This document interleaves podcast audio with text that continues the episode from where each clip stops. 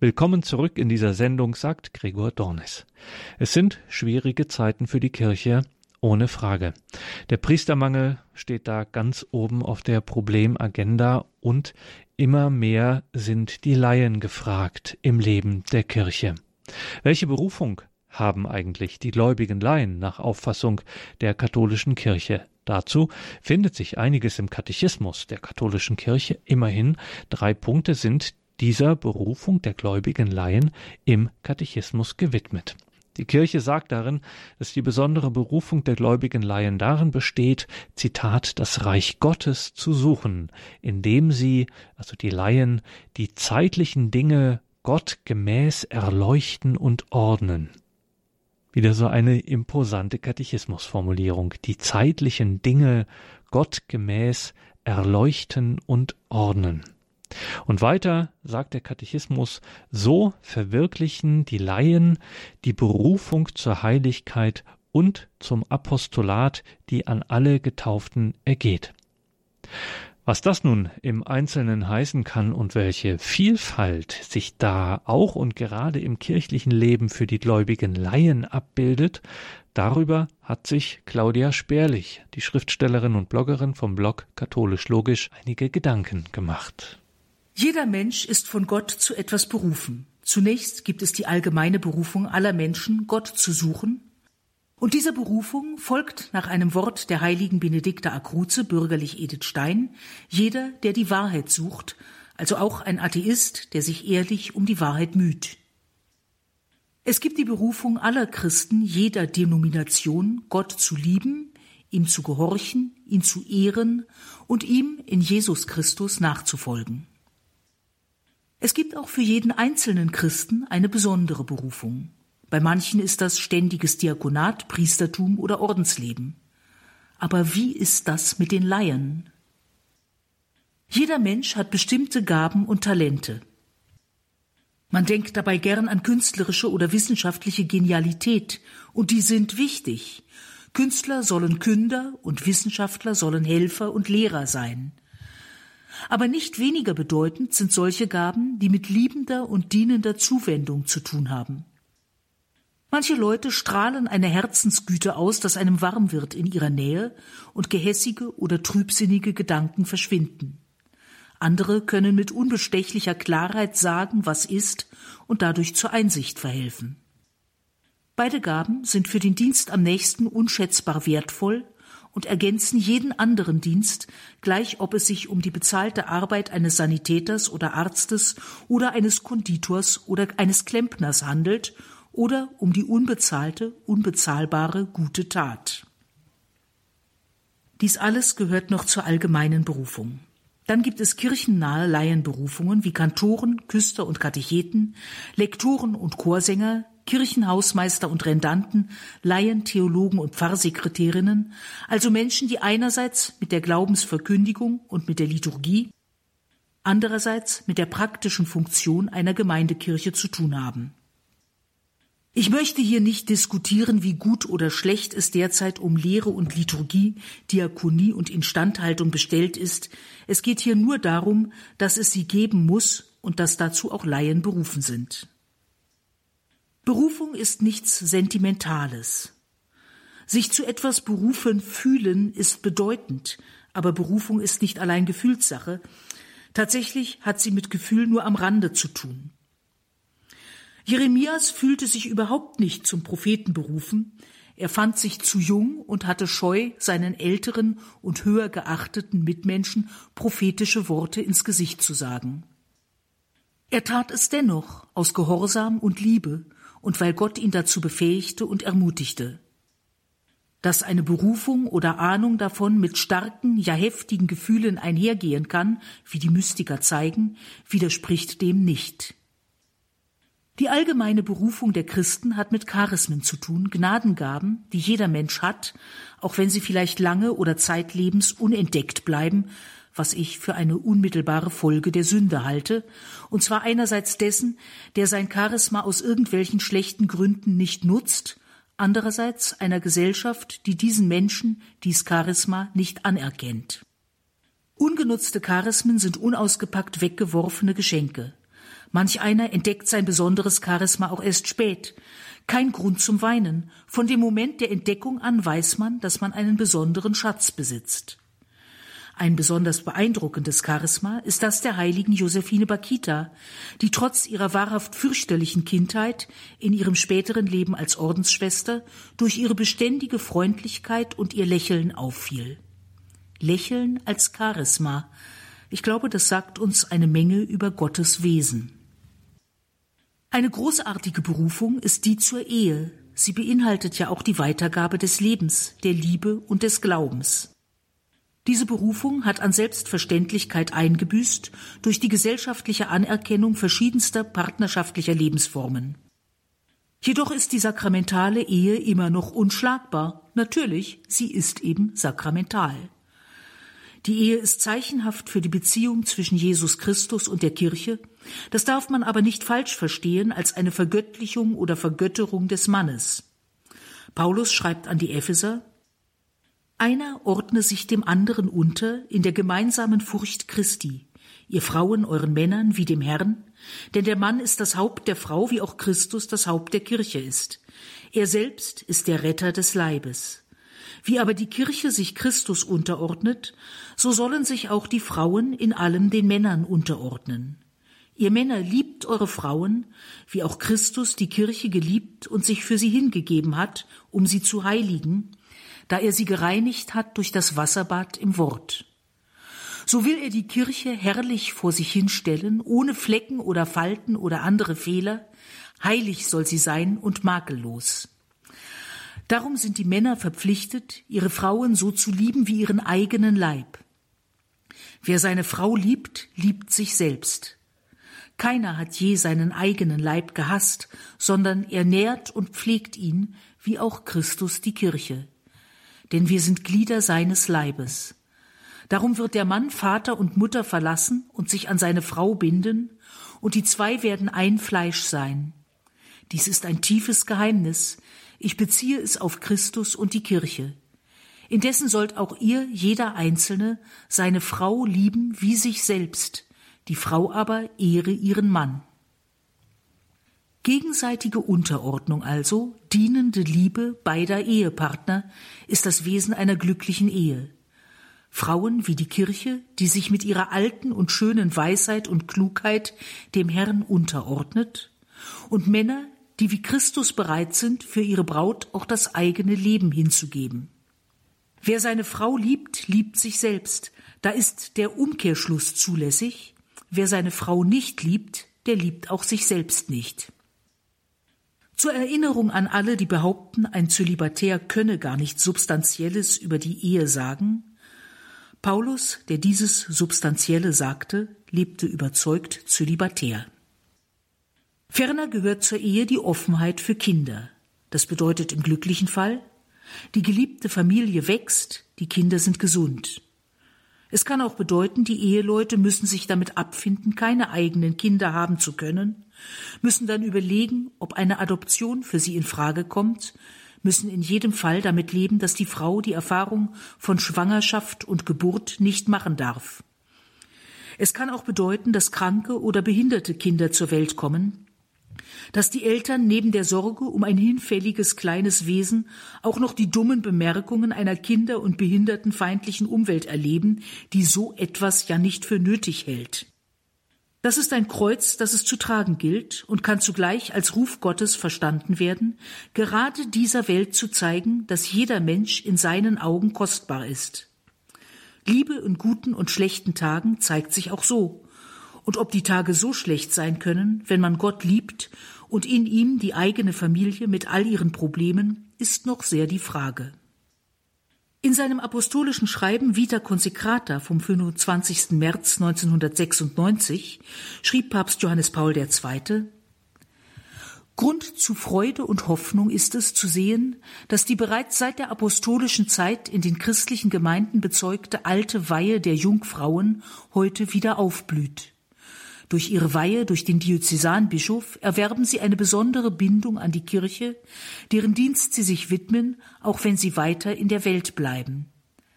Allein oder in Gemeinschaft stellen sie ein besonderes eschatologisches Bild von der himmlischen Braut und dem zukünftigen Leben dar, wenn die Kirche endlich die Liebe zu ihrem Bräutigam Christus in Fülle leben wird.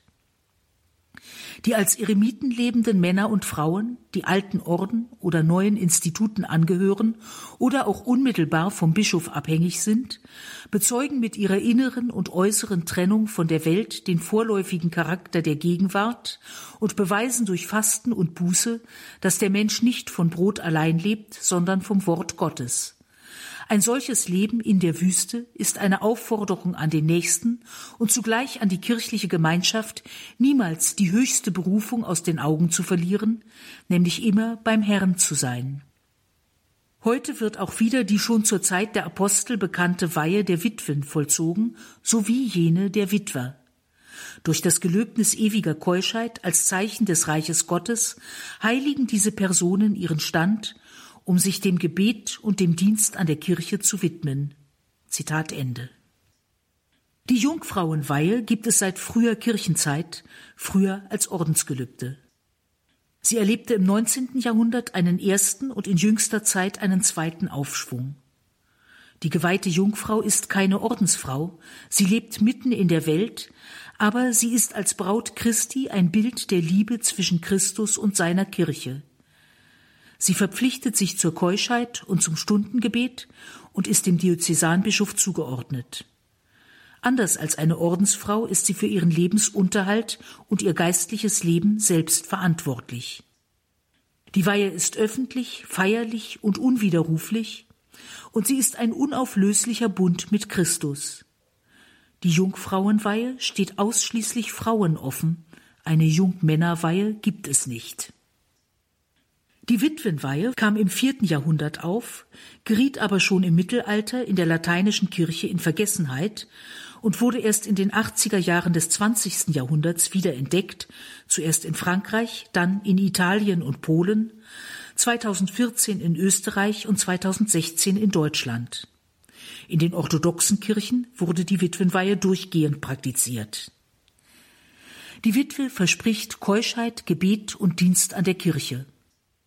Man mag sich an die bei Lukas erwähnte greise Prophetin Hannah erinnern, die nach nur sieben Ehejahren ihren Mann verloren hatte und seitdem Gott mit Fasten und Gebet im Tempel diente und die den kleinen Jesus als Messias erkannte. Die von Johannes Paul II. erwähnte, erst in neuerer Zeit aufgekommene Witwerweihe ist zumindest sehr ungewöhnlich und wird kaum praktiziert. Witwenweihe ist ihrem Ursprung und Wesen nach Frauensache. Die Weihe zum Eremiten ist Laien und Ordensleuten beiderlei Geschlechts möglich. Laien können dabei Mitglieder eines Säkularinstitutes sein oder sich dem Diözesanbischof unmittelbar unterstellen. Derzeit gibt es in Deutschland 80 bis 90 Einsiedler, Männer und Frauen, die ein Leben in Stille, Einsamkeit, Gebet, Fasten und Buße führen. Wie die geweihten Jungfrauen und wie alle erwachsenen Laien im Regelfall sind sie für ihre Versorgung selbst verantwortlich? Für eine karge Versorgung, dafür langt der einen zehn Tage im Monat Nachtwachen im Krankenhaus zu halten, einem anderen ab und zu Meditationskurse in einem Kloster zu leiten. Der Ruf zum Einsiedlerleben ist selten und mehr als andere Berufungen stehen Eremiten im Ruch der Schrulligkeit und Eigenbrötlerei zu Unrecht. Es wird sehr genau geprüft, ob die Berufung echt ist oder einer Art Menschenscheu und Weltangst entspringt. Das wäre falsch. Tatsächlich ist ihre Berufung zur betenden Konzentration auf Gott einer der ältesten Kirchenschätze und in unserer lärmenden und überschnellen Zeit besonders wichtig.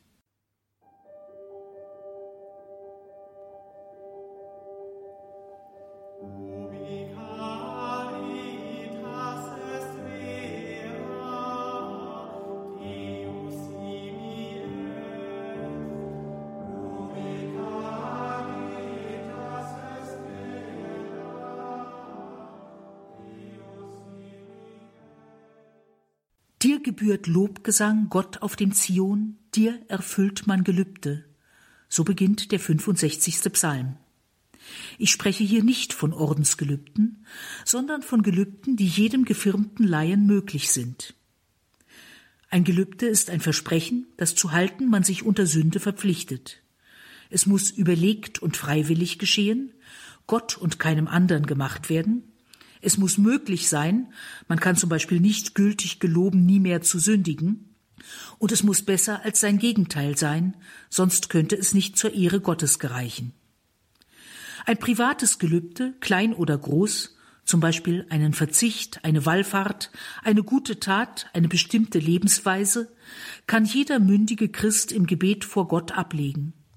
In diesem Fall kann er, wenn er merkt, dass er es doch nicht schafft, in der Beichte davon entbunden werden.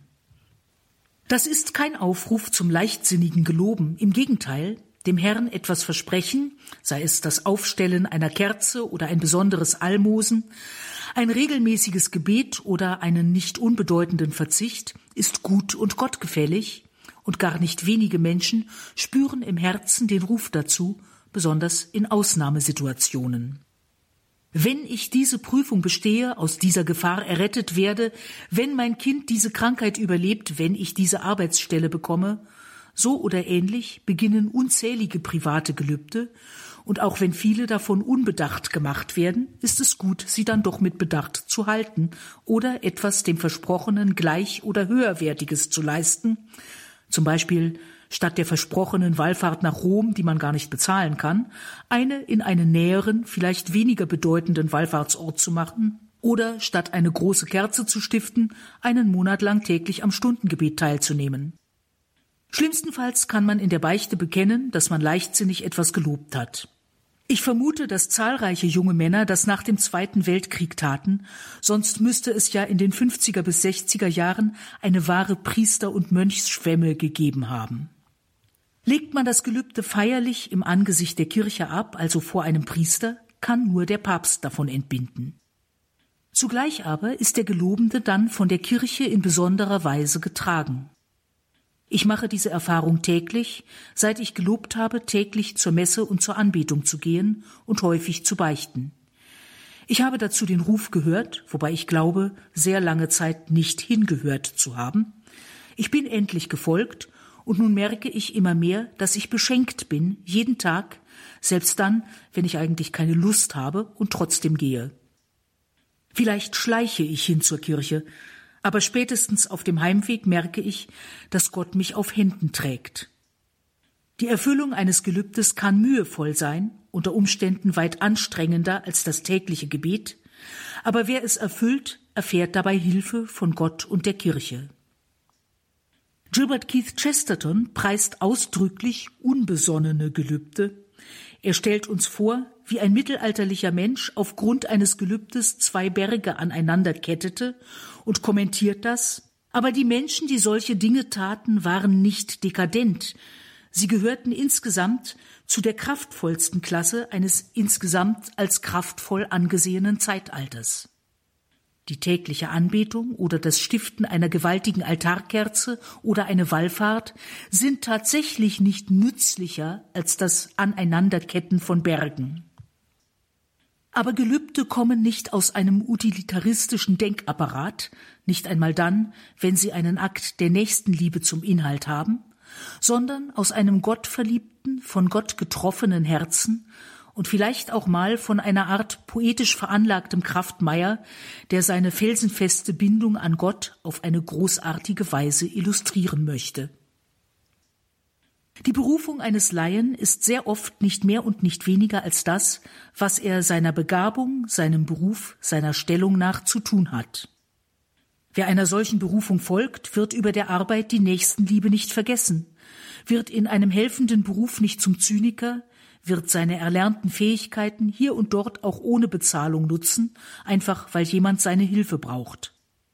Denkbar wäre sogar ein Gesundheitsminister, der konsequent für den Schutz des menschlichen Lebens eintritt, oder ein Richter, der eine sinnvolle Balance zwischen Gerechtigkeit und Nachsicht findet. Schließlich gibt es die rätselhafte Berufung jener Laien, die sich, weil sie zu klein, zu krank, geistig zu eingeschränkt sind, nicht äußern können, und jener, die nichts als ihr Leiden haben und das aufopfern.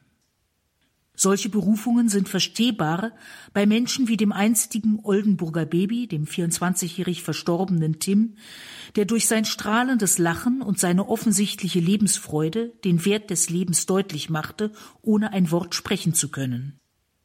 Sie ist schwer verständlich bei Menschen, die als Babys oder Kleinkinder sterben oder deren Leben aufgrund von Krankheit, Behinderung oder Verletzung scheinbar nur aus Schmerz und Leid besteht.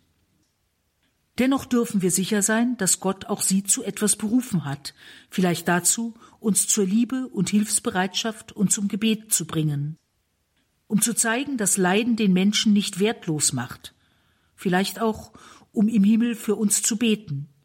Ich behaupte nicht, das zu wissen, es bleibt ein Rätsel. Aber ich vertraue darauf, dass auch ein sehr kurzes, sehr schmerzvolles Leben bei Gott einen Sinn hat, dass er Menschen beruft, auch wenn es kein anderer Mensch auf der Erde merkt und versteht. Dem Ruf Gottes antworten heißt vor allem, Gott als den einzigen Herrn anzuerkennen und sich ihm zur Verfügung zu stellen. Es heißt auch immer wieder, immer neu hinzuhören auf das, was er sagt, und dabei mit Demut und Vernunft so zu hören, dass wir nicht das Piepen des eigenen Vogels für die Stimme des Heiligen Geistes halten, aber auch nicht dem umgekehrten Irrtum verfallen und als Spinnerei abtun, was Gott in unser Herz legt. Alle Christen sind dazu berufen, Gott zu dienen, ihm zu folgen und ihm etwas zuzutrauen, auch dass er Wunder an und in ihnen wirkt. Es gibt übrigens nicht höhere und mindere Berufungen, es gibt nur die für den einzelnen Christenmenschen richtige. Genau diese gilt es zu finden, zu leben und zu nutzen. Claudia Sperlich war das, die Bloggerin vom Blog Katholisch Logisch und Schriftstellerin. Claudia Sperlich ist hier der Frage nachgegangen, welche Berufung haben die gläubigen Laien? Vergessen Sie nicht in die Details zu dieser Sendung im Tagesprogramm auf horeb.org oder in der Radio Horeb App zu schauen. Da gibt es einige Links unter anderem zu den Büchern von Claudia Sperlich. Kann man so lieben? Fragezeichen. Das Leben als Geschenk und Berufung.